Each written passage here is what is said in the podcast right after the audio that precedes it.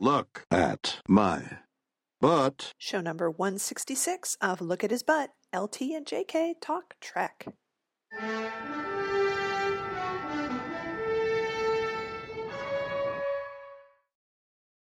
Go.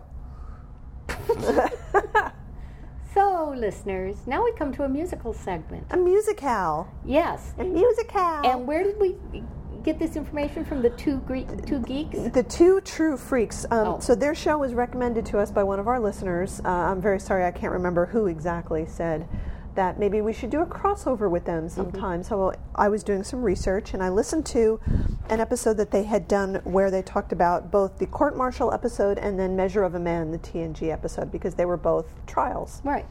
One of the things they mentioned about court martial, which I think I'd never really noticed before, was that in the scene where uh, Kirk and McCoy are in the bar down on the, the planet, there's some music playing in the background. And it's a very jazzy sort of, uh, I don't know, lounge singer version of the Star Trek theme. But it's not really jazzy. It's just smarmy. It's smarmy. That's, that's and it's not a singer. No. But um, so we, we went and watched those. There's two bar scenes Yeah. um, in court martial, and in the first one is the one where Kirk and McCoy come in and meet other officers who are like snippy and snotty. Yep. And so Kirk leaves, and then um, Areel comes in. And McCoy starts talking to her in really a pretty creepy way. He does. He's And to- totally hitting on her. and to go along with the creepiness, we get this. What is it? A, It's- a, saxophone? or- No, it's a, it's it's like a trumpet with a mute on Oh, the end yeah, of it. It's like you know, and all you need is you know somebody with the the brush Brushes. going. You know, it's just just totally ridiculous. and then later in the scene where where Kirk and Areel meet at Mm-hmm. the same bar. Again, the music is playing, but this time it's, it's not lounge music, No. but it is the TOS theme, so it's more like it's underscoring music, you Yeah. Mm-hmm. know, like the fight theme and things like that, but it totally does not work. no, it's it's very bad because clearly it's not the actual music that's being played at the bar, which Right. who knows what the hell it is, but it it it it's distracting. It's very distracting, and I just can't believe we never noticed that particular thing because we've watched that episode a lot of times. Yeah, yeah. But so if you want to hear some some cheesy 23rd century lounge music, that's your place to go. it's true. So let's talk about um, the main event here, Yes, we decided we wanted to watch Wrath of Khan. which we haven't watched together, maybe. Well, ever. we probably have at one time, but we've never watched it for the show. Yep. And discussed it. And so I got out my DVD, which is the director's cut. Mm-hmm. And we realized we had neither of us ever listened to the commentary. Mm-hmm. And so we decided to listen to the Nicholas Meyer commentary, who was the director. And because we both pretty much got that movie memorized, I mean, you really, for us, only needed the visual to know what the dialogue was. Um, we were really able to to listen to what he was saying and how it applied to what was on screen. And it was a, a thoroughly interesting and satisfying experience, I thought. It was. It was really good. He had a lot. It was just him, so Yes. it wasn't someone interviewing him or him with a producer or anyone like that. And some of it, he was commenting on specific scenes that were being shown, and others were just more, um, you know, talking about his ideas about filmmaking and directing and how he got started and some of his experiences and his opinion about film and how things should be used in film. I thought it was a pretty good mix of personal observation and then some stuff about the movie that we just didn't know because it came from you know the source. Right, and it it was very interesting. He, you know, he talked about how this was in the early days of CGI effects, and how at the time they thought they looked fantastic, and for the most part, I think they hold they up. do. They they still look real really good.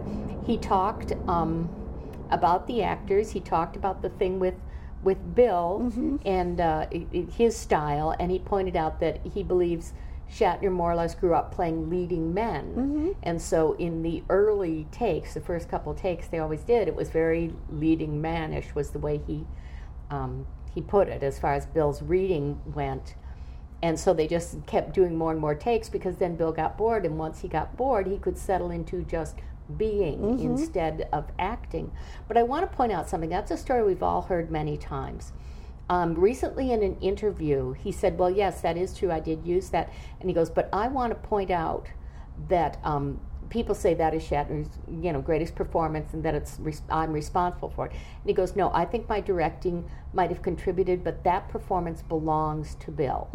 You know, giving him the credit, and it, to me, it's very obvious. He never said that with the idea of shining the light on himself. No, not it at was just sort of a story about working with a particular actor, Mm-hmm. and he talks about working with Ricardo Montalban, Yes. whose you know first readings were you know foaming at the mouth crazy and then he you know he talked to me he said you know crazy people are much scarier when they're quiet and calm and you know Mm-hmm. the crazy is there and that is you know part of what makes montalban's performance so intriguing so Mm-hmm. You know riveting is what is this lunatic gonna do Yeah, and one of the other things that that I, I mentioned while we were watching it that I think he does so well, and he did this in the original TV show, and he does it in the movie. Um, Nicholas Meyer mentions that Montalban is one of those actors where you can really see what's going on in the character's mind because his his face is very open when he's acting, so you see what's happening right there. And there are several times in the movie and in the show where you just know what he's thinking is. Why do I have to do this all myself? Yeah. Why is everyone so stupid? and, and you see it in the movie when he's you know holding the bridge of his nose it's like oh the, i'm surrounded by, By idiots. it's just it's you know it's really wonderful it's and it's such a good way for his character to be because he does think he's the smartest person in the galaxy and it's just so painfully obvious when he's doing that. yes. One of the other things i want to talk about because um, meyer said you know when he has to like write his occupation down he writes storyteller because he doesn't care what the medium is if it's film if it's written word or whatever he's telling a story. And one of the he feels was most effective things he did and i agree like a thousand percent was there had been all the rumors about you're going to kill off spock Yes. and so he quote unquote killed him off in the opening scene Right. Saavik's Ko- kobayashi maru and he said that diffused it and Mm-hmm. he pointed out again later that when when spock actually is dying it does come as a surprise Yes. because you think you've already seen it and i remember the first time i saw this movie in a movie theater Mm-hmm.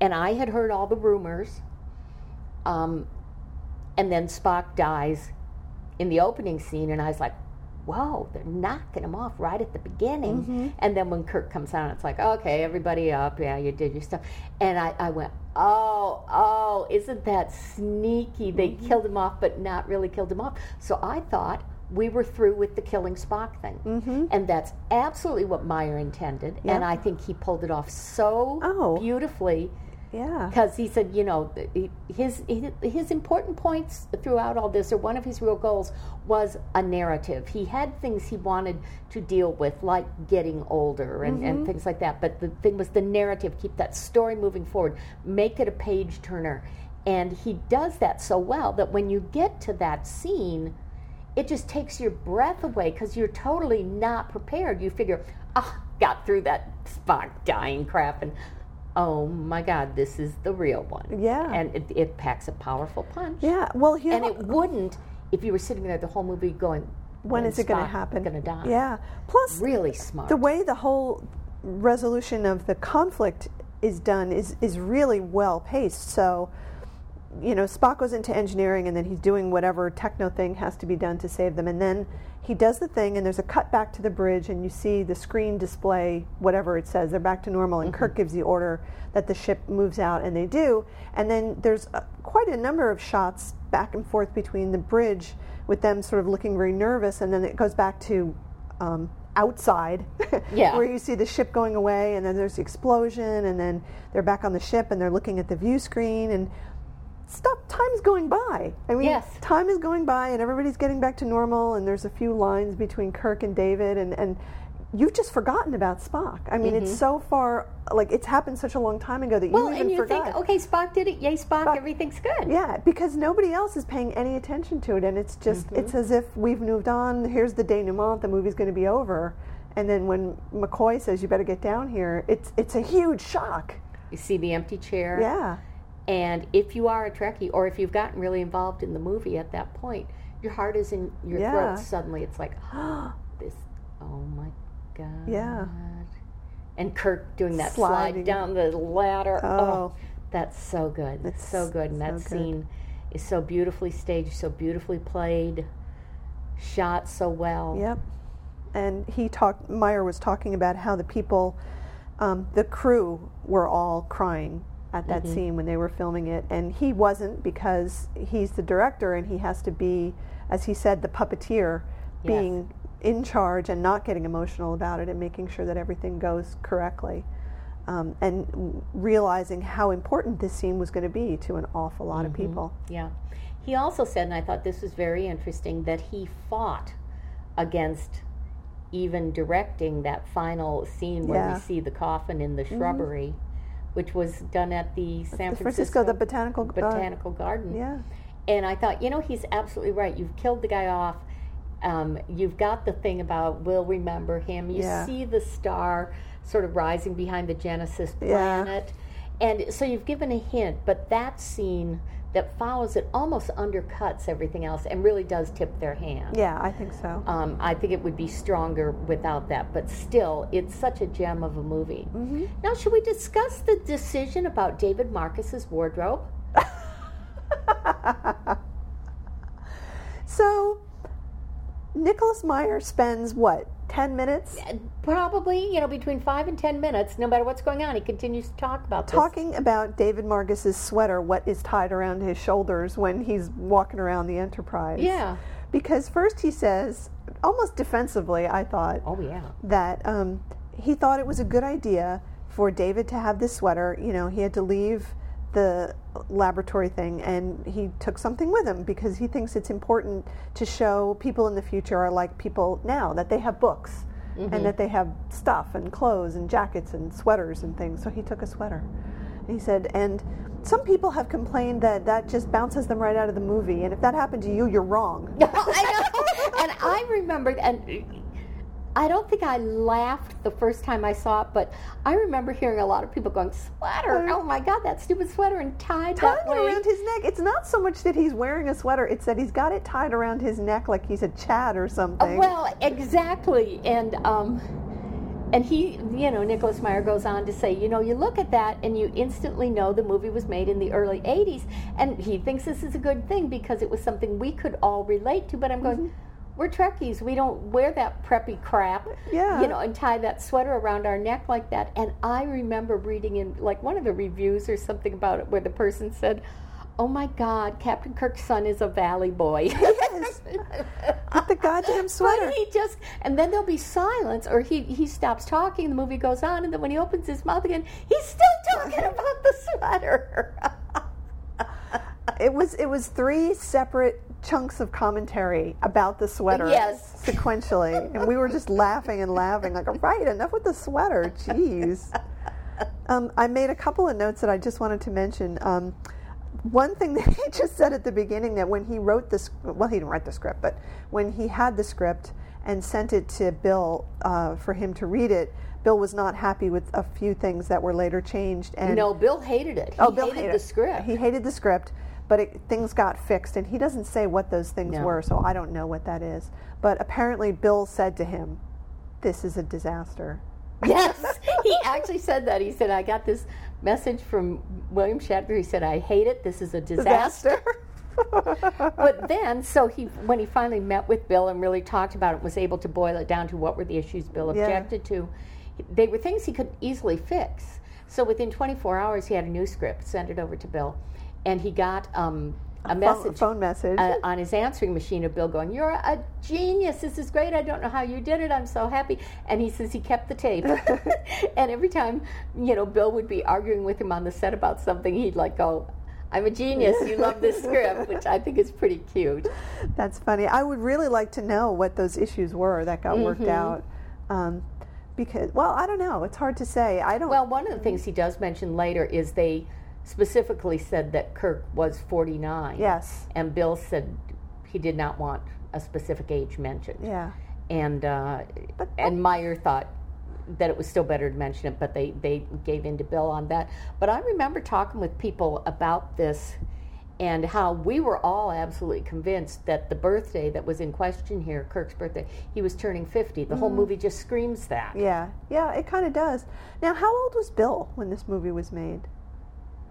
Early 80s, probably right around 49, 50. Yeah. Yeah. Okay. Well, you know, Kirk's age has always been Shatner's age. Yeah, yeah. that's so, so. I was just wondering. that might have cut a little too close. Like he was saying, Bill, as a as a performer, is protective of himself. Mm-hmm. You know, he doesn't disappear into a character, and. Uh, and I was thinking about a comment Nimoy, Nimoy made when he directed um, Search for Spock. That when it came to the, the oh my God, you Klingon bastard, you mm-hmm. killed my son scene, he cleared the set and, and said to Bill, you know, you do whatever you feel is right here. How far do you want to go? I feel you can go pretty far with this. Mm-hmm. But he made it a very safe place for Bill to play that scene and to not have a lot of people around judging it. Mm-hmm. And with his, you know, friend Leonard, who I believe he trusted as a friend and as a director, I thought very smart move to recognize, you know, what who you're dealing with, what, who this actor is, and what can you do to get what you feel is necessary without twisting his arm or Right. or anything like that. Yeah. Well, uh, it seemed that um, Nicholas Meyer's technique of getting him to just do a lot of takes was pretty effective in, in this, you know, until he got tired of of uh, trying to perform and finally just did it. Yes. And I, he specifically mentions that it's the scene where um, Kirk is sending the codes over to Khan's ship, where he says, "Here it comes," Right. and he does it in a very low key way. But that was like take 16 or something Yeah. because Bill would go, here it comes. Yeah. And he, he said, you're telegraphing it. Yep. And, you know, remember, Khan's a real smart guy. You can't do something like that. Yep. So uh, that was good. And one of the questions you and I were talking about then earlier, because right after we watched this, we went out and had a wonderful dinner. Um, I said, you know, if I had the chance to talk to Nicholas Meyer, what I would ask him, because he came back several years later and directed Undiscovered Country. Um, did he find he still had to do that with Bill? Or had that all sort of been um, not an, a lesson for Bill, but something that he, he took value from? And we were saying certainly um, looking at Boston Legal, where Bill underplays so, so beautifully, um, that it's very evident, I think, that that is something he has learned now. And also, we, we talked about the fact that Bill has said one of the things he liked about doing Boston Legal was he wasn't the lead. Yep. He didn't have to carry the show. He could relax. And you brought up, and I want you to, to say it for our listeners, the, the very interesting point about his insecurity as the lead of Star Trek. Yeah, well, it, it seems pretty obvious from what people have said and, and, um, that he he became more competitive as a person. I mean, we know Bill doesn't like to lose, but that he became more competitive and, and more obnoxious about his position on the show as time went by. And I think it's because he was cast as the lead, as the star of the show, um, and it wasn't an ensemble show. It was him and, and Nimoy, and then eventually McCoy sort of got promoted, so DeForest Kelley became the, the other co star. So it was the three of them and then a bunch of other actors. But because of the so called rivalry between him and Nimoy, he became, I think, really insecure about whether he was still the star of the show. Yes. And it manifested itself in ways that were not so nice for the other people Right. you know, like needing to have more lines, making sure he had the most lines and the most screen time, and that the show was really focused on him, because he was afraid that, um, you know, Nimoy and Spock's character were going to steal the show away from him. Well, and also um, this that role and that getting a series at that point, um, and the lead in a one-hour drama was sort of a make or break for him because Yeah. he had had a couple series and they had all failed. You know, not run past a year. And um, he has said that at that point in his life, he was starting to, to lose roles to other actors, which didn't always happen that much to him. You know, he w- was pretty much cast left and right. And he was at the point of thinking, um, if this doesn't work out, I've got to get out of this and get into directing or writing or something. But that was his make or break as an actor. Yep. And so, of course, he was thrilled to have it. And then when it did seem threatened, that yes, the show was being picked up, but the attention was going to this other supporting character. Right, a supporting character. Yeah, he Yeah. was he was threatened by that, and I, you know, uh, DeForest Kelley has said when he was promoted, like Mm-hmm. to co-star, he got that billing Yep. on the screen. Um, that Bill was very supportive of that, and I can't help thinking he did that to sort of diffuse Yes, Nimoy. I think that's exactly right. Yep. mm-hmm. But he had to make sure that he was still the star of the show, Right. Because he was the star of the show. You know, and we've Mm-hmm. talked about that so many times that for for um, the other guys, they were not stars. They were supporting characters. They weren't even in every episode. Well, and one of the the really tough things to come to terms with as an actor is either you know you do this this project a film a tv show whatever and then your scenes are all cut. They're not there at mm-hmm. all. Or you're in a play and they you know it's like a newish play or whatever and they say we've got to cut your song. And they'll mm-hmm. always tell you it's for time or whatever. Mm-hmm. But that's really hard and it really does make you question is it me? Yeah. and you can even go to the director or the music director or whoever and say tell me the truth. I need to know. Mm-hmm. And they will always say no no it's strictly for time or it doesn't really move the plot along or something. Mm-hmm. They'll never say you don't do it well. Yeah.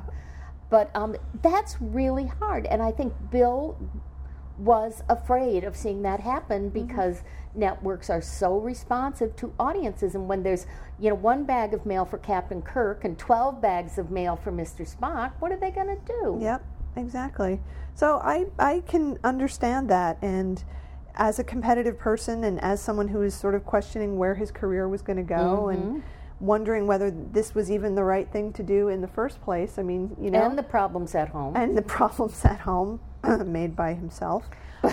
but still But still, but you know, it, it's funny thinking about um, this in light of seeing the play that we did the other night, Mm-hmm. The Complete Works. You know, he started off being a Shakespearean actor, and now he's on NBC doing a science fiction show.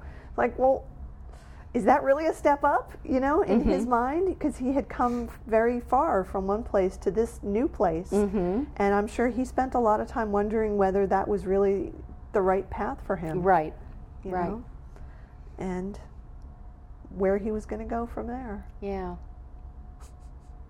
So uh, the, one of the, some of the other things that were very interesting about what Meyer had to say was he didn't get overly involved in talking about the technical aspects of putting the show together, putting the the thing together. But he was saying, you know, one of the big challenges was that the bridge was a 360 degree set, which made it difficult to shoot, and you had to really plan your shots very carefully. But he, uh, I love when he was saying he talked to James Horner, who who did the music for it, and uh, and said to him, you know, I don't want you to think rockets and marching and parade music, which you get a lot of in, in space opera.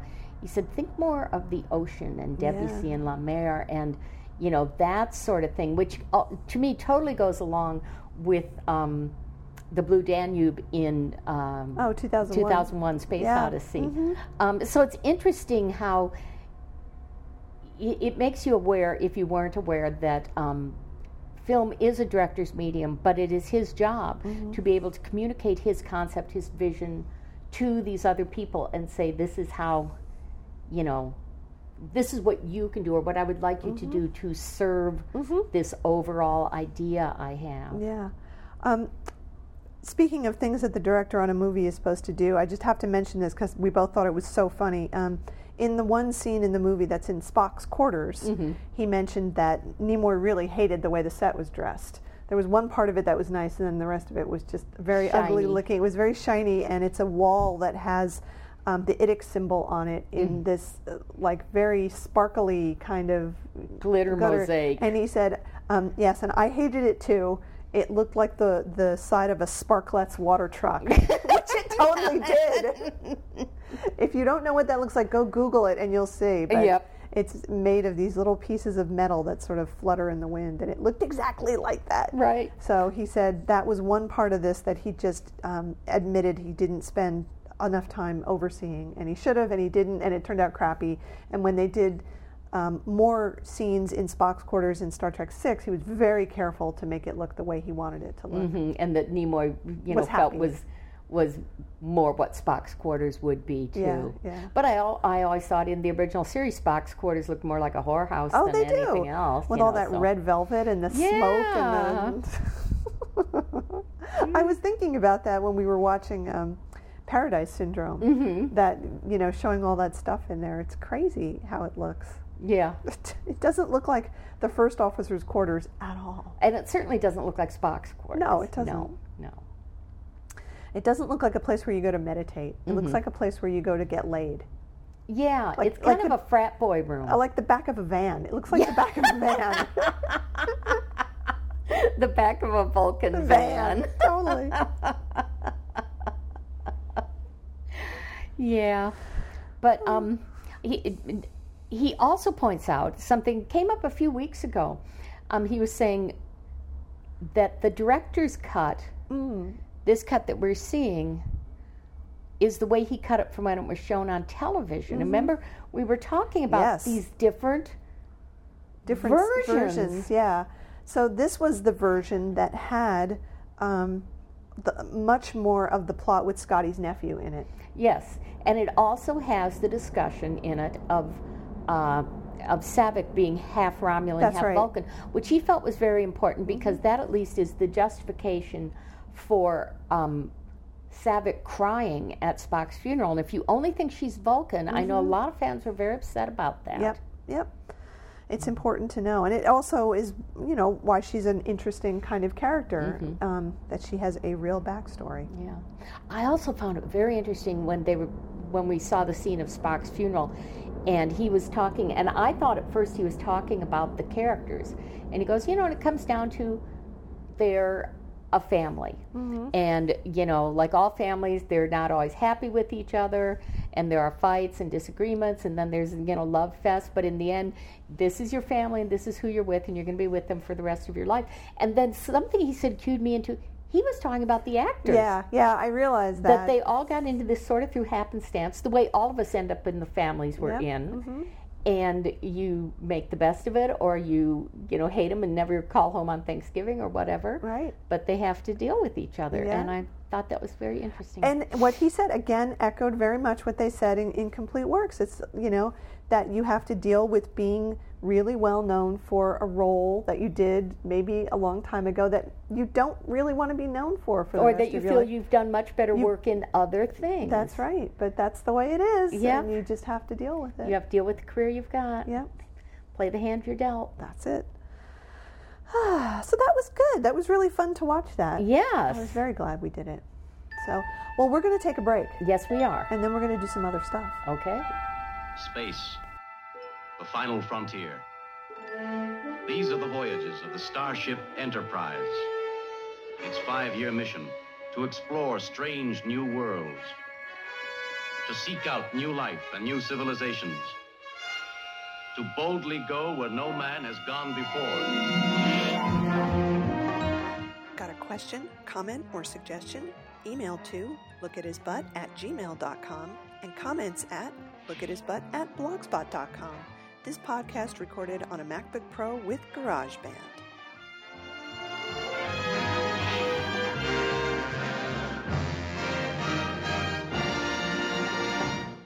It's presents! It's presents. Welcome back for presents. Yay! We spontaneously bought each other presents for no occasion other than we each saw something that we felt the other one absolutely needed to have. yes. So why don't you tell your listeners what you got in a shiny black A shiny, shiny black box. I'm so happy about this. It is Star Trek, the original series, cookie cutters. And they are beautiful, beautiful, high quality cookie cutters. There are five of them, and they're made of blue plastic, and they have a nice spring loaded um, top to them so you can impress the details of the, the um, thing on each cookie as you cut them out. So there's one of the Enterprise, there's one of um, the Starfleet symbol. There's one of the Klingon Empire symbol. There's a phaser, and then there's a Vulcan in it, a Vulcan hand salute. Yes. And they're just so cool. I'm, I'm guessing that if you made the phaser, it wouldn't actually work as a phaser. I'm guessing it would, It not. It would just be a cookie. right. But they're so cool, and they're from our good friends at Think Geek. Yes, and good old Think Geek sent me their catalog, and it's it's not all Star Trek stuff. You know, it's just all kinds of stuff. But looking at the Star Trek uh, part, there's um, some really good things. I think there, of course, is the Enterprise bottle opener, but we've all seen those. Uh, but we have the, the Simpsons bottle. we opener. have the Talking Simpsons bottle, or you have. Yes. But there is a Star Trek bathrobe. Soft and warm terry cloth robe with embroidered insignia. What Kirk wears the morning after. now, um, it says it comes in four styles. And I'm going to actually go online and, and look this up because the one they show is the guy and it's blue. So it's like the science officer's bathrobe. But if I got it, I would want it in gold. Gold, Yes. definitely. Does Kirk really wear a bathrobe the morning after, or does he walk around naked? I think, you know, when you first get up in the morning, even if it's not a cold day, you feel a little chilly. I think, Yeah. you know, maybe he just pulls on a comfortable pair of boxers or something. But I think a bathrobe would be nice. Mm-hmm. Okay. Yeah. And, you know, he's very much a, a sensualist. That's so I think a robe of a, a nice, uh, enjoyable fabric, He would like that. he would like that. But can you imagine him with some little slippers on his feet, kind of shuffling around? No, not the slippers. Sorry. You can also get Star Trek interactive tribbles. The perfect furry pet straight from Iota Geminorum 4. Really? Is that what they said in the episode? I don't know. I oh. don't think so. I think they made this up. But I don't know what interactive means if they purr or, t- whatever. Walk or talk or something. But then they have something for Trekkies in training. Uh huh. little babies. One, this one just cracks me up. It is the Star Trek Light Up feeding system for mess free docking at the face station. And it's got a bib with um, uh, a starship and a space station on it that lights up. And then the spoon is an Enterprise. And the nacelles light up. Oh, see, how many people are going to buy that and then never use it for their kids because it's the, it's like too nice? Well, and it, I think a light up spoon coming towards them is going to freak them out, really. um, then there is the Star Trek uniform creeper. Mm-hmm. But because kids are always boldly Uh, going. I agree with that. Available in gold, blue, red, and cadet gray. But don't buy it in red for your kids. That's really a bad, Bad idea. idea. And the baby they show wearing it is wearing it in gold. So um, there is a new little one in my family who's growing really fast. Mm-hmm. Uh-huh. So he might even be out of these infant sizes already. But I'm going to go check it out because I think he may need that. I, I think it would help. You know, it, it never hurts to have people know that you're in command right from the beginning.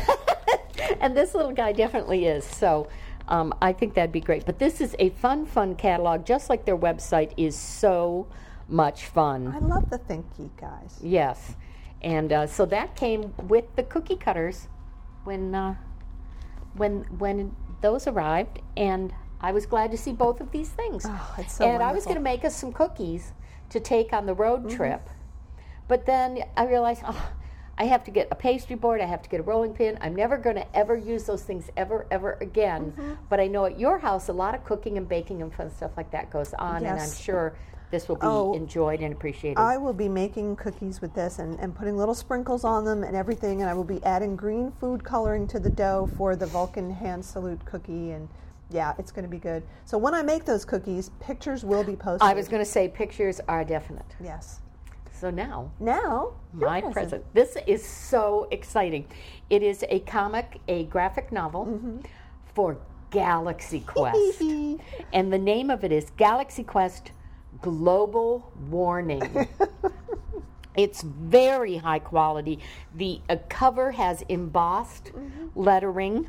It's printed on beautiful glossy paper with wonderful colors.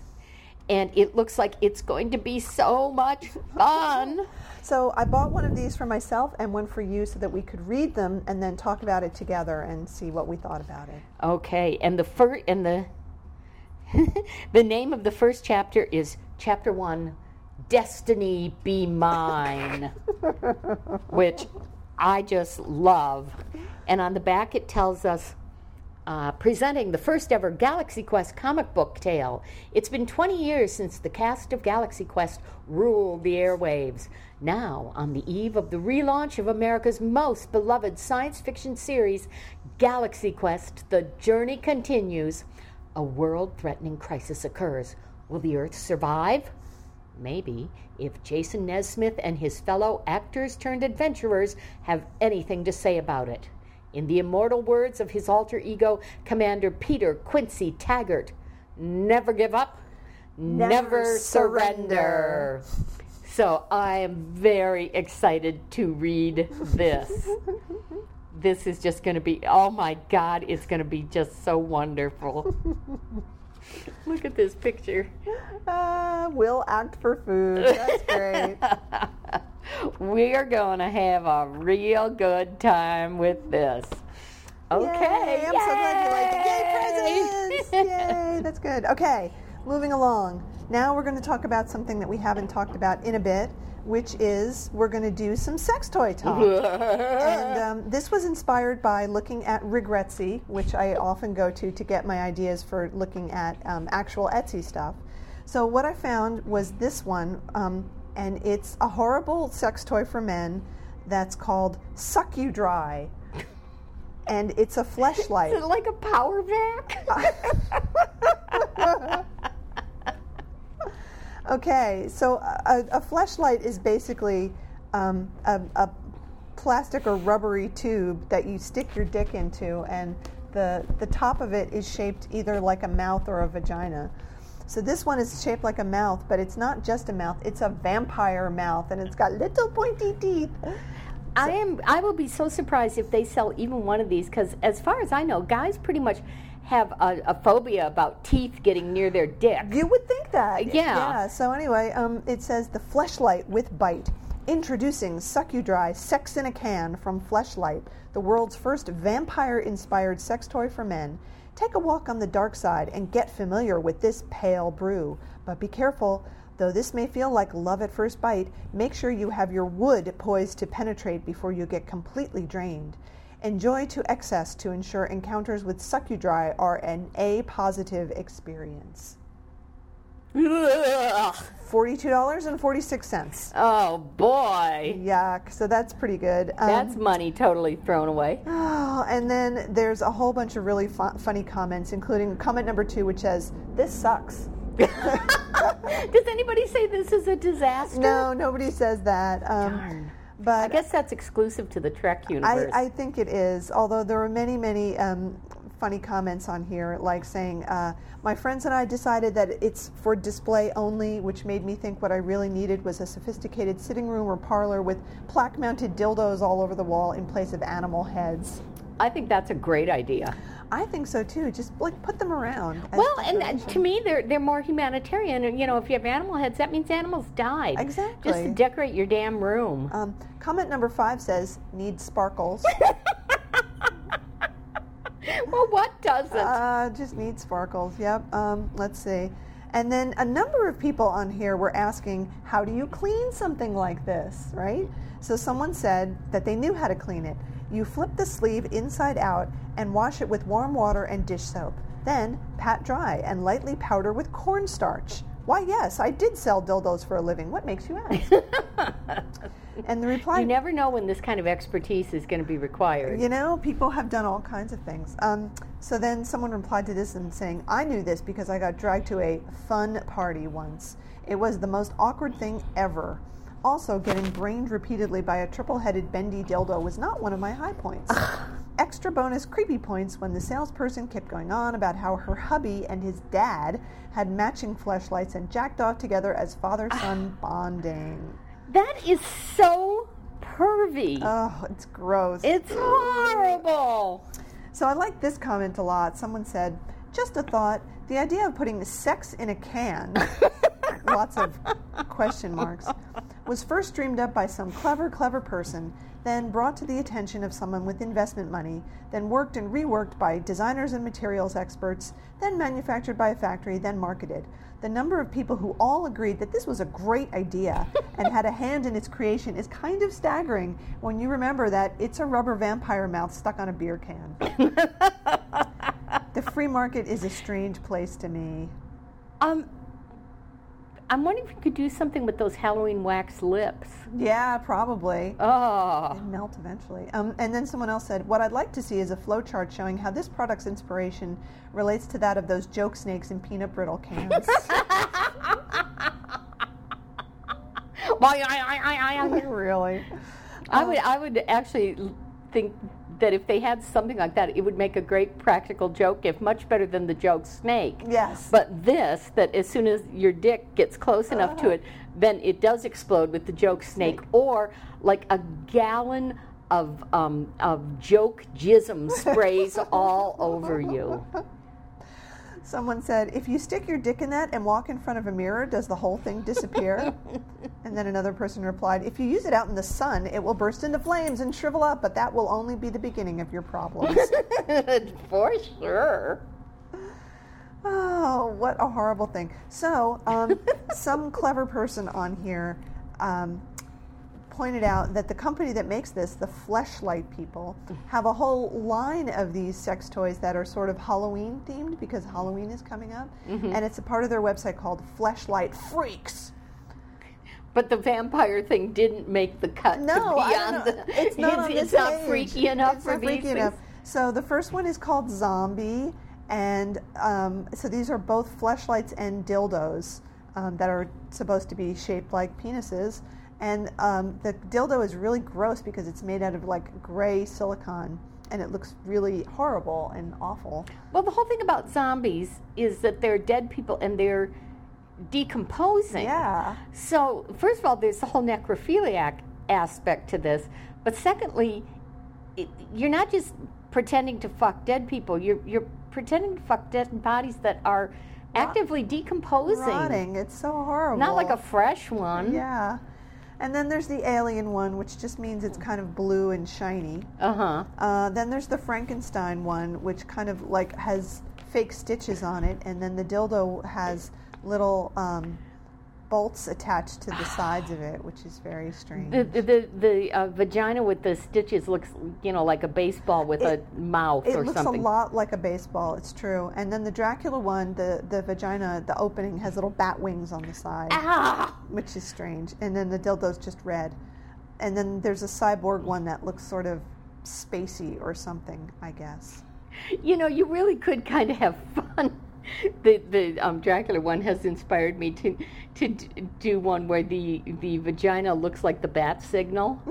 You know that Commissioner Gordon puts up in the sky. You could you could have some fun with those. Oh my goodness. So that's really weird. yeah, Um, and creepy. and creepy. So, so congratulations, those are freaks. Those are definitely freaky. So we're not going to be buying any of those sex toys. But if anybody out there wants to buy any of those sex toys and tell us about them, please feel free to do so. Yes, it's been a long time since we've challenged you people to give us a sex toy review. Yeah, exactly. And you don't, you can be anonymous or make up a funny name for yourself. We're not going to come hunt you down No. or anything like that. no, but uh, yeah, those things are weird. So now moving right along to the Etsy segment. because I've- Okay. I've got just a few really good things on here, and this is fun because I'll be able to show them to you at the same time we're talking about. Good. them. And th- let's not forget to also do our art segment. Oh, yes. Okay. So the first thing on here is um, pattern for Captain Kirk uniform size petite. And here's the picture. Oh, look, Jack, don't you want that? It's a pattern for a little tiny shirt that you get for your dog. Oh, do you have to make it then? It's Well, just a pattern? Uh, yeah, it's the pattern. It says, "Does your furry Trekkie fan um, need an outfit to wear to the next Comic Con convention, or a little something for Halloween? Hopefully, this original Star Trek-inspired uniform will make them smile." if I was going to dress Jack up Star Trekky, Mm-hmm. this might be the way I'd go. But what I'd really be tempted to do is just totally get get our little dog freak on and dress him up as that poor dog who gets split in two, including Yes. eyeliner and false eyelashes and a horn. And a horn. The horn is I, the I know he would absolutely sit still for me doing all those things.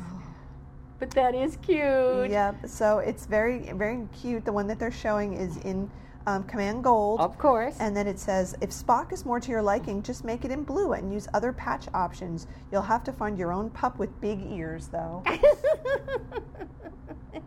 Here's one. There's one right there. So I thought that was very, That's, very cute. Oh, I do like that. Especially the illustrations, though. It's a picture of like a little chihuahua, Uh-huh. right? And it's got the shirt on and it's looking at the camera in a very uncertain way, like, am I supposed to be wearing this? Yeah, but it's got the little stripes on the, stripes on it, and then it's set on a, a background of stars, and then there's the Enterprise just kind of hovering there in Mm-hmm. The background. yes. So anyway, Yeah, because the dog is sort of floating in space. It's kind of like he's in mid beam up or something. yeah, yeah. Aw. So I just thought that was cute, and I thought Jack might want to see it too. yes, Okay. I'm glad he got to see that. Okay, what's the next one? I'm going to say that one for last. Okay. Okay. Then we have the vintage Star Trek lampshade, Captain James T. Kirk. now, this is one of those things on Etsy. Uh huh. First of all, I don't think this is vintage. Second of all, this isn't really a Star Trek lampshade. This is just a, a, a golden lampshade that somebody put a Star Trek insignia on. Right. And they're trying to pass it off as a What Star is the Trek. little picture of Kirk there on the side, though? Does he have a lamp? Um, no, it's just a picture of him for, for no particular reason. So the description says Oh, Etsy. vintage Star Trek lampshade. Okay, so I'm standing at this sale looking at this vintage 1980s lampshade thinking, why does this look so familiar when my girlfriend says, hey, this is the exact same color velour Captain James T. Kirk shirt was made out of. Now I had to have it. So it's garnished with a fabulous embroidery patch of the communicator pin worn by Captain Kirk, except, of course, it wasn't a communicator pin in the original series. Yeah. Oh, you know what that's for? That's for when the captain gets drunk on New Year's Eve. And he puts it on puts his a lampshade on his head. Of course. So It's one of those scenes that ended up on the cutting room floor. So yeah, twenty-five bucks for a vintage velour lampshade with a Star Trek patch slapped on Not it. going there. That's pretty pretty scary. Yeah. Okay. Now, the next one. This is actually very cool. This is Star Trek TOS Trouble with Tribbles script Mosaic. So this is a mosaic. It's a, I believe it's a print. Yeah, it's framed and ready for display. It's nine by eleven, and it's one of those mosaics that's made out of words Really? and it's the picture it's the very iconic thing from trouble with tribbles where he's in the pile of tribbles and he's kind of got his hand over and he's got Right. that like harassed look on his face but what they did was um, the words are the script to the trouble with tribbles Uh huh. and then they put all the words together like this and then they just did some coloring on the words to make the picture Is there like a close up here view or something? Yeah and it's done in the star trek font as well and it is it's the whole script Wow. So I just thought that was like a pretty darn cool thing, you know? yeah. a Oh, that. Mm-hmm. really took a ton of planning, a lot of work. And of course, it, you recognize it immediately as being Yes. Kirk. And and you recognize it as the tribble episode. yeah. yeah. So I just thought that was so really what neat. did what did they have to say about it? Okay. Anything interesting? Yeah, so um, it says uh, it's an art print image. Solid background is made entirely of words. Even the very fine lines and what looks like shading are very small words. This is a cool framed print by pop artist Paul Van Scott. He has made rare and unusual art by using poker chips, golf balls, photos, hockey pucks, M&Ms. Um, M&M's. Mm. Paul has Paul's work has been featured on, on Glee, college textbooks, and in many news articles. Um, let's see. You won't see anything like this anywhere. This is for the true collector. The listing is for a limited edition framed print directly from the artist. It is of the highest quality non-fade professional photo paper, high quality and authentic. Um, you have to be at least 10 to 15 inches away to get the complete effect. Yeah. It won't be mass produced, it's a very limited edition. And uh, it's a numbered uh, certificate of authentication that's signed by the artist. Wow. And it's 20 bucks. That's not bad. Not bad at all for something like that. yeah. So I, oh, and look at what else he's done. Davy, the littlest Monkee. Oh, one of Davy Jones. too. Wow. So There certainly are some interesting crossovers between Trek and Monkees, aren't there? there are a lot. yeah. It's kind of spooky. It is. So I just thought that was cool. That is. One of the more interesting. Thank you for bringing that oh, one yeah. up. Okay, and now this is really weird. Oh, good. Um, I'll read you the description before I show you the whole thing. It Okay, because I just got a little glimpse of the picture. Go ahead. It says, This is definitely one of a kind. This original piece was inspired by my belief in extraterrestrial life and the connection to Jesus and other messengers that have been sent here throughout time. Not to mention, Star Trek rocks. So, the title of this piece is Beam Me Up, and it's a picture of Jesus. And he's got the Star Trek emblem where his sacred heart should be. And he's kind of giving the benediction peace symbol there, like he does, but it's not the Vulcan one? No, no, it's his normal thing where he's going like this. Yeah. And then above his head, it says, "Beam me up." Um, I definitely want that link because I am posting that picture to my Facebook because, you know, there's a lot of posting of, you know, click like if you love Jesus and stuff. And I figured that, you know, I need to counterbalance a lot of that. So this costs ninety dollars. Ooh, how big is it? What's it made out of? Uh, it's done on a quarter inch masonite. Is that like a, a rock masonite? okay. And it measures 11 inches by 26 inches. So it's pretty big. It's Yeah. about, you know, like that. yeah, Jesus is wearing a very nice red robe. Bad move on his part. Bad, really say. bad move. And he's the typical, you know, hippie long haired Jesus that you see on a lot Mm-hmm. of prints and things. Um, interestingly, they, they chose not to put the halo around his head, yeah. which they usually do. And then the words beam me up are just written in kind of a weird um, school kid type Yeah. script. I'm definitely posting that. Beam me up. Wow. Beam me up, Jesus. Beam me up, Dad. Mission accomplished. Wouldn't that be offensive? A poster, a picture of Jesus on the cross, Oh. and across the top is the banner "Mission accomplished." Okay, uh, Etsy, here I come. Wow. that would be. So this was posted pretty recently, um, and I'm looking at it tonight, and uh, it's had two views, of which we're probably the second. No, we're probably both of them because you looked at it once Twice. before. it has been viewed exclusively by you. Everybody else probably saw like a tag or something and went, "I'm not going there. I'm there. not gonna look at it. I'll burn in hell." Beam me up, Jesus. Wow. Amazing. I love Etsy. I so love Etsy. I really do. now I'm choking on it. Oh God, that is funny. Oh my. Wow. All right. Um, It'd be interesting to know if they ever sell any. Yeah. So that's the shopping section of the show. Well. we've had the, the sex toys, we've had the Etsy stuff, you know, we have so much. Well, let's move on to fine art. Let's look at fine art. Okay, I got to get to it. All right, uh, this was sent to us by a couple of people. One was some guy, and one was QFMO. But it is a poster, A beautiful poster. beautiful, beautiful poster. Let me see. Uh, Oops, ow. and it uh, the the the subject matter of the email we got from QFMO was all of TOS in one poster. And I've zoomed it up so we could see it in some more detail. But it is this really cool poster of um, up at the top of it is all the, the various ships and um, The thing from uh, uh, the Balok episode. Balok The big round you. thing. Yeah, I can't remember Yeah, you know, there's birds of prey. There's a space station. There's there's everything. And then as you get down closer, there's Kirk floating Mm-hmm. around in the Tholian web atmosphere, and then the, the the shuttlecraft.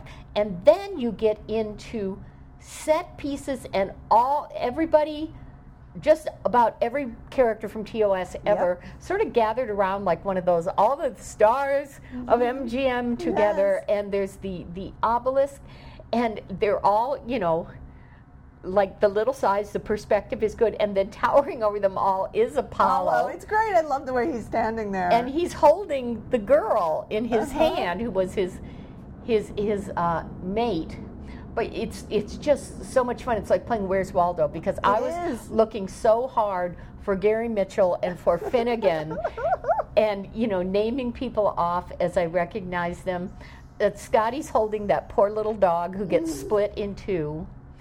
I noticed that we ha- that we have um, regular Spock and mirror Spock. but is that the only mirror character? I b- believe it is. Um, I could not find any other mirror characters. I looked very carefully, but at the front of it is Kirk, of course, Mm-hmm. and his feet and uh, McCoy's feet as well are just sort of beaming in or beaming Oh. out. Is Kirk the only character that's in there twice? You said it was Kirk as as in the Tholian episode up at the top. Well, no, I think he's in here like three times Oh. uh, because here's another guy who I believe is Kirk. Oh, and I can't quite figure out from the context what episode it's supposed to be. hmm. Okay. Um, but uh, uh, Crazy Pike is in there, as well as Real Pike, Uh huh.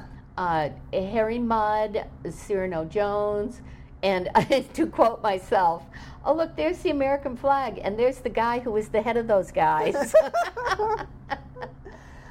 there's uh, Vaal, and my favorite placement is there's a Guardian of Forever, and lounging on top of it in his classic pose is Finnegan, but climbing up towards him is a Mugato. I see that. Um, so the the other Kirk that you pointed out right Yeah. here, he's got the three scratches on his face. That's from Enemy Within, and he's drinking the Saurian brandy out of the bottle. Oh, oh, you zoomed it up more than me. Yeah. You are so smart. But I was really kind of um, surprised not to see Mirror Kirk, and and I was saying that that I couldn't find Mitchell? split personality Kirk, Uh-huh. but there he is. But Mitchell's there. Um, Where's Mitchell? uh, okay, you see Dila. Uh huh. Look, look just uh, over Oh, her there he is. Yep, I see And him. he's it's evil Mitchell. He's got the gray hair. Yep, I see that. So he's there.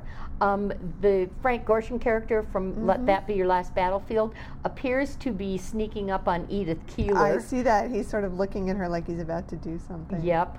Everybody is here. It's and they're very well drawn. They, they really are. Um, after you start really looking at it and picking out the different people, then you start going, well, who's not there? And one of Mm-hmm. the things I noticed, or I was totally unable to find her, is Mary. Mm. I couldn't find Mary.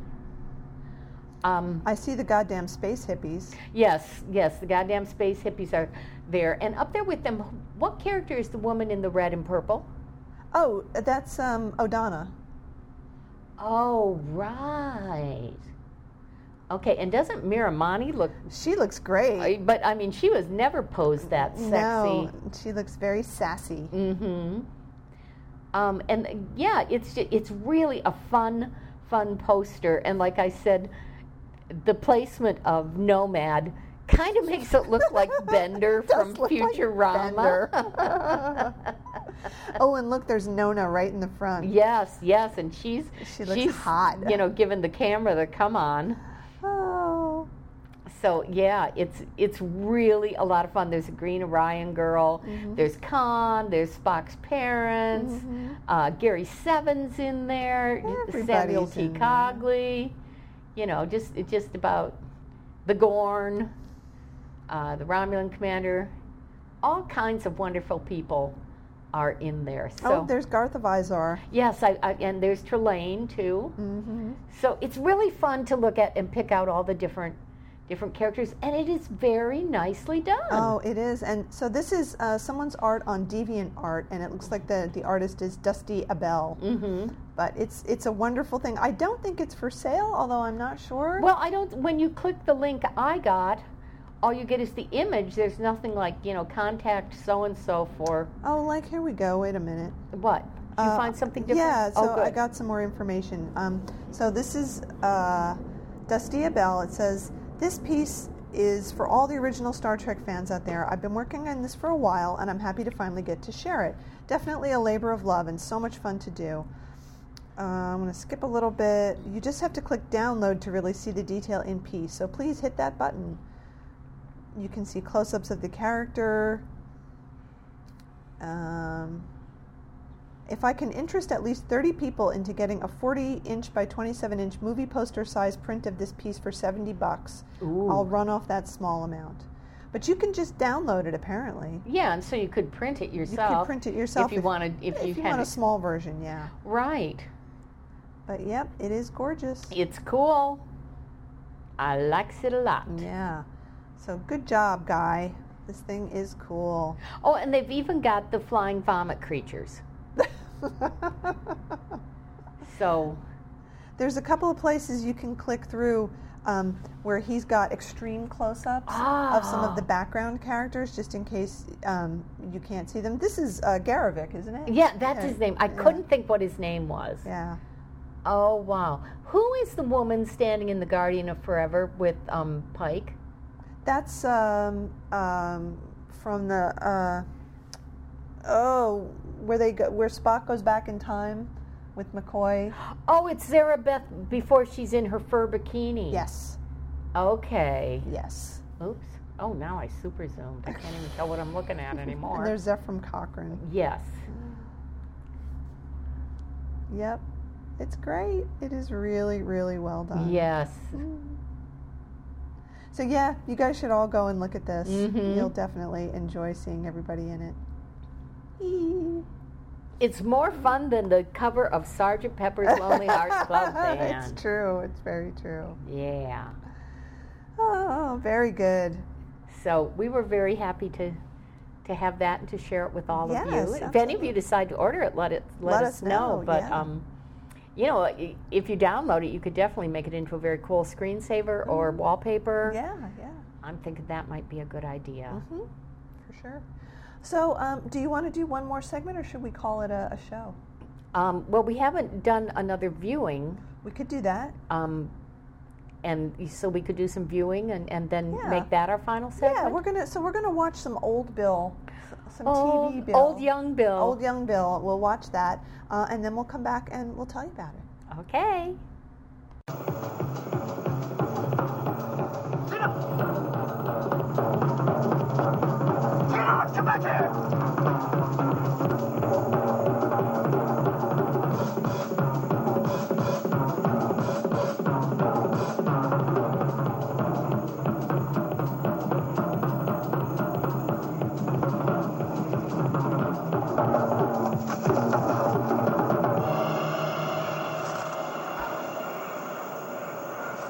Tina! That was horrible. Jack gives it four paws down. Oh my God. It was dreadful. We just watched, um, out of all the things we had to, to pick from, we chose another episode of The Virginian. And this one was called um, Black Jade. Yeah. Is that right? And it was a very thinly disguised um, thing about prejudice. Very thinly Yeah. and very boring. Very boring. It's, uh, you know, we watched a lot of old TV that was talky, talky, talky. This had an excessive amount of people just riding horses. And just kind of standing around and looking at things. Yeah. And a lot of singing that was completely unnecessary. Bill did not sing. Bill didn't sing. He wasn't even hardly shirtless. I mean, we were promised shirtlessness, and there wasn't any. He was in a bathtub, an Old West bathtub, so he didn't have a shirt on, but he had bubbles up to his neck. And I'm sorry, I, bubble baths No, in the Old West in a ghost town? No, definitely not. And he did have tight pants, but there were not nearly enough butt shots. No. Now, he did look good. His southern accent was at least consistent. Yeah, that's true. He had a mustache.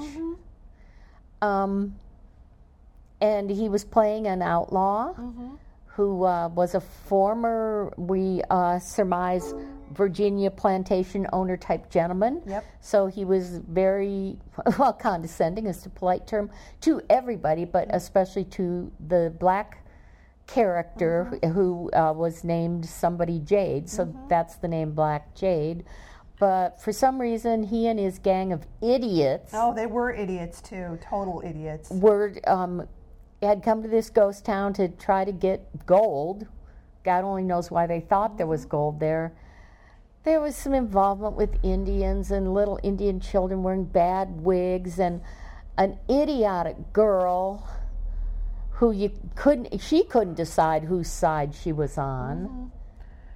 Yeah, it was just pretty bad, and um, just a lot of pointless talking and bickering, and people maybe switching sides, but maybe not, And breaking bottles. breaking bottles, and maybe double crossing each other, but maybe not, and then about 10 minutes of the Indians on their horses riding around in circles, Shooting at the buildings. shooting at the building, but nobody ever actually hitting anything. No. It was really boring. Oh my God, it was awful. We had to fast forward through some of it. And here's the worst thing we were 30 minutes into a one hour show before Bill showed up. Yep. So, yeah. Man, TV sure has changed. Oh, I mean, man. I know TV is still really bad, but it's bad in a different way now. Mm-hmm. This was very, very boring. Oh my God. Bill had a ruffly shirt Yep, that was cute. and, and big sideburns. Mm-hmm. And it, he must have done this guest starring probably in the season right after Star Trek was Yep. canceled. Yep. And, um, you know, his toupee didn't look too bad. It No. was uh, supposed to be sort of old West-ish hair, so it was a bit longer, and he was Mm-hmm. Yeah. supposed to be all dirty and sweaty, so it didn't look that good. Right. But yeah, Consistent. yeah. So, um, you know, Bill did, did, did a good job. Mm-hmm. But I mean, I cannot recommend this to, to anybody, not even the most diehard Shatner fans, of which we are two. Yeah. Oh, Oh just- my God! Just not good. And there wasn't anything even bad enough to to make fun of and go, "Oh my God, what are they doing?" or or why is that? Here was the only interesting thing: Jade traveled around in a covered wagon, whistling and singing and playing an electric piano. It sure looked like an electric piano to me. It was a little bit inconsistent with Just a little, a little. little bit with the time period. Plus, while he was playing it, he had the the, the Reins. reins. for the horses that were pulling it around his neck, and if those horses got spooked, Mm-hmm. he was going to, you know, be decapitated. yep, clearly. Uh, oh, it was just sheer idiocy. yeah, and this is a TV series starring Doug McClure. Um, Whom you may remember Remember? from such boring shows as as the Virginian, and the Barbary Coast. and he's just not a very good actor. He's terrible. He really is not a good actor. Plus, the whole setup of this episode that set up this whole tedious thing was that um, the Jade ran into them at the end of or during their cattle drive and um, accidentally spooked all the cattle. And so, to repay them, he gave them his watch. And then later, when Doug McClure looked at it, he realized it was a watch he had bought for a friend of his, and he wanted to know what happened to his friend. And so he goes and finds Jade, and Jade goes, I don't know, I bought it from a railroad detective in Toledo or wherever. I don't believe you. So they hang around arguing with each other. Then the bad guys, Bill and his gang of idiots, show up. Then the Indians show up and shoot everything. And finally, uh, Jade says, Okay, now listen, I'm telling you for the last time. I bought that watch from a railroad detective in Toledo. I don't know what happened to your friend. And Doug McClure goes, Good enough for me. You, you can't even dignify that by calling it a resolution. No, so It's just a time has, we filled our allotted time slop. Slop. Yeah. Let's all go home. It really was. And then at the end, um, Jade drives into the town with Shatner and his girlfriend in the back. Mm-hmm. And was he taking them to get the reward money, I guess? Well, I don't know. He was taking them, I believe, to Julesburg, where Bill was wanted Yeah. and was going to go to jail. Yeah. But they had said something about reward money earlier. Yeah, they thought that the two guys, Bill, and. Bill wasn't too smart either in the running of this gang. He sent two of the idiots off to, to more or less kidnap a doctor to fix the mm-hmm. bullet in his arm. And when those two idiots didn't come back, he sent the other two off to find the other two idiots. Yeah. So it's like, really? Throw good idiots after bad? It was just really annoying. And, and we were just amazed at how long it took to get through all of this stupid plot. And then there were just scenes of people talking to each other and, and taking whole minutes to say things that could have been said in about 10 or 15 seconds. hmm Like, oh, they came up with a story idea that would have taken half an hour at the most and had to stretch it out to a Yep. whole hour. that was clearly what was going And that's on. true of a lot of the one hour television, I think, from that era. Yeah. Oh. So sorry, sorry that wasn't a good outing for Bill, but you know, it Yeah. was a job and it gave him a paycheck and Well, and we're sorry to, to end this show on a downer. yeah. But what we can do to redeem things a little bit is if you want to watch Bill in the Virginian, we highly recommend the other one that he was in, which was called The Claim, which we talked about on the show before. Yes. Where he was shirtless and there was a lot of homoerotic wrestling and and, And digging. and digging, yeah, and splashing around in Lots of digging. Yep, that was a good one. it was actually side. not a good one, but it was certainly superior to this crap in that it did have, you know, some quite a bit of, like we say, shirtlessness and getting Mm-hmm. wet and digging and homoerotica. Yep. And uh, so, yeah, but definitely skip Black Jade. Skip Black Jade, just not good. Not Yeah. good at all. Oh, all well, right. this concludes the podcast from the Midwestern tour yes. Because soon Lena will be heading back to the land of sunshine. Yeah. Um, but we'll be doing more shows, of course. Of course. Talking about more things all the time. Yes. We will be reading our Galaxy Quest Yes. uh, graphic novels and reporting on those. While while Lena was getting our viewers set up, I started reading just a few pages, and I'm already going, "Oh yes, this is going to be wonderful." it is. It's going to be great. Yep. All right. So for now, uh, let's just say thanks for listening. Join us next time for another wonderful episode of Look at His Butt. And um, we'll just say goodnight because it's quite late now. Yes, and we're sleepy. Good night. Good night.